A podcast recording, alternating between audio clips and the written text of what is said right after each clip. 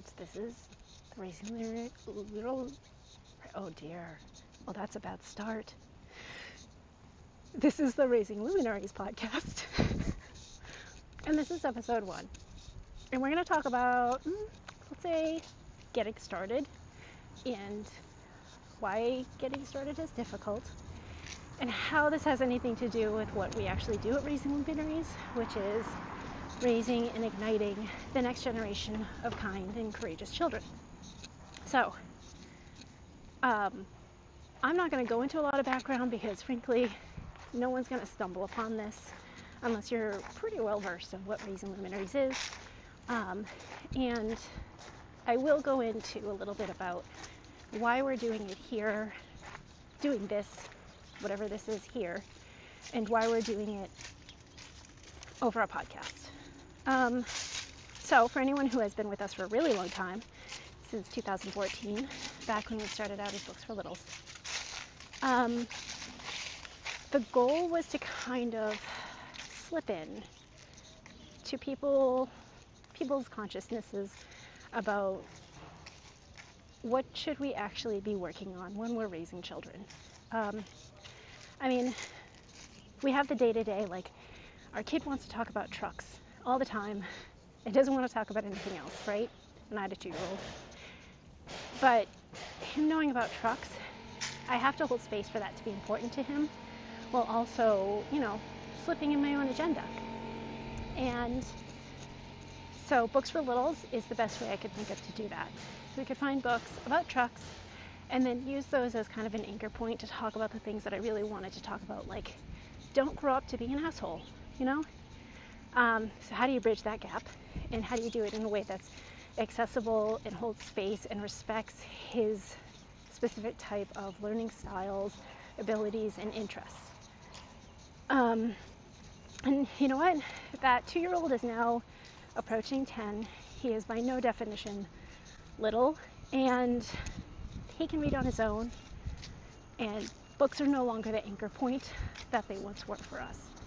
So instead of turning into one of those parent bloggers who recommends board books even though all of my children have graduated college, which seems like super unethical by the way, um, I think what we need to focus on is taking care of the people who have been with us for the long haul, who also have kids who are getting older, who need to be parented through a different lens, more of a they are who they are now and they're no longer no longer people that we can control all the media that they consume. They are more people who are going to go out and do their own thing. And we kind of have to be interactive potted plants who they can come to for support. Um, so I will say quickly that part of getting started on this, this new experiment of a podcast has to come with being rough and imperfect. And it has to be a compromise between me and you because we, I know a lot of people consider the pandemic over, but it is October of 2021, and as a parent with two children who are still not eligible for vaccination, um, I can't polish things perfectly. And there are so many things that we could be putting out in the world if we were allowed to just put them out through the lens of this isn't perfect, this isn't polished, but I'm going to keep working on it. So you might notice that there's a lot of windy sounds, uh, UPS trucks, leaf blowers, um, I don't know, whatever that bird is that keeps calling at me. Um, and that's because if I want a chance to sit down and have a monologue or a conversation, it's going to have to come while I'm doing something else because I am a pandemic parent who is has no child care. Uh, although I do co-parent, I do have the privilege of having a partner who is home with the kids right now.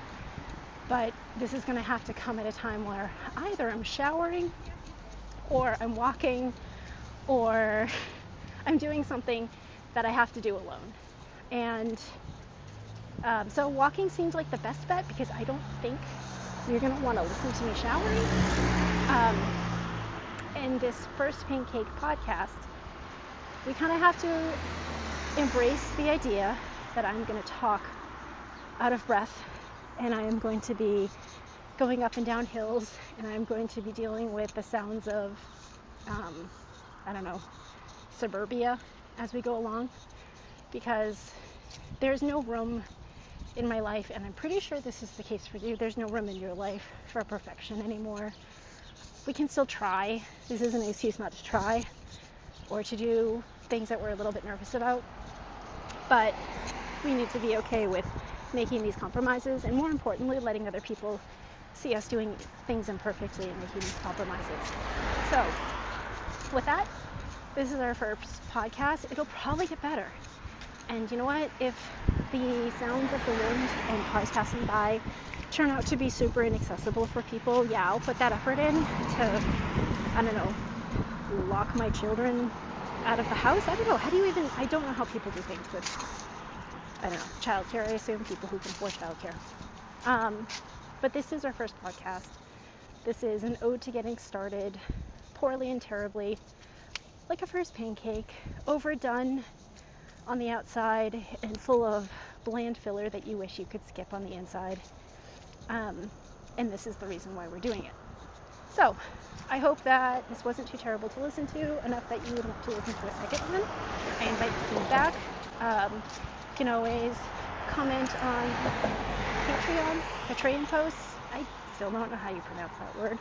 Um, I believe that Anchor has a way to submit question and answers. I would, and one of the kind of glorious things about not having everything planned out and perfect is we can go in any direction. We could move our family movie night commentaries from the Luminary Brain Trust over here.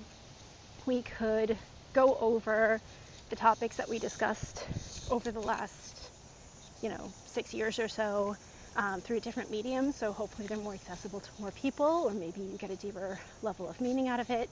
We could collaborate on something.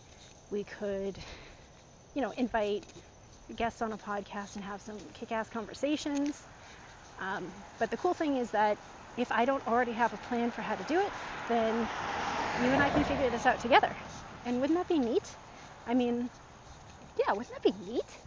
Okay, so I hope that I come up with a good sign off at some point, but I don't have one now. So I guess this is the one you're going to have to settle for.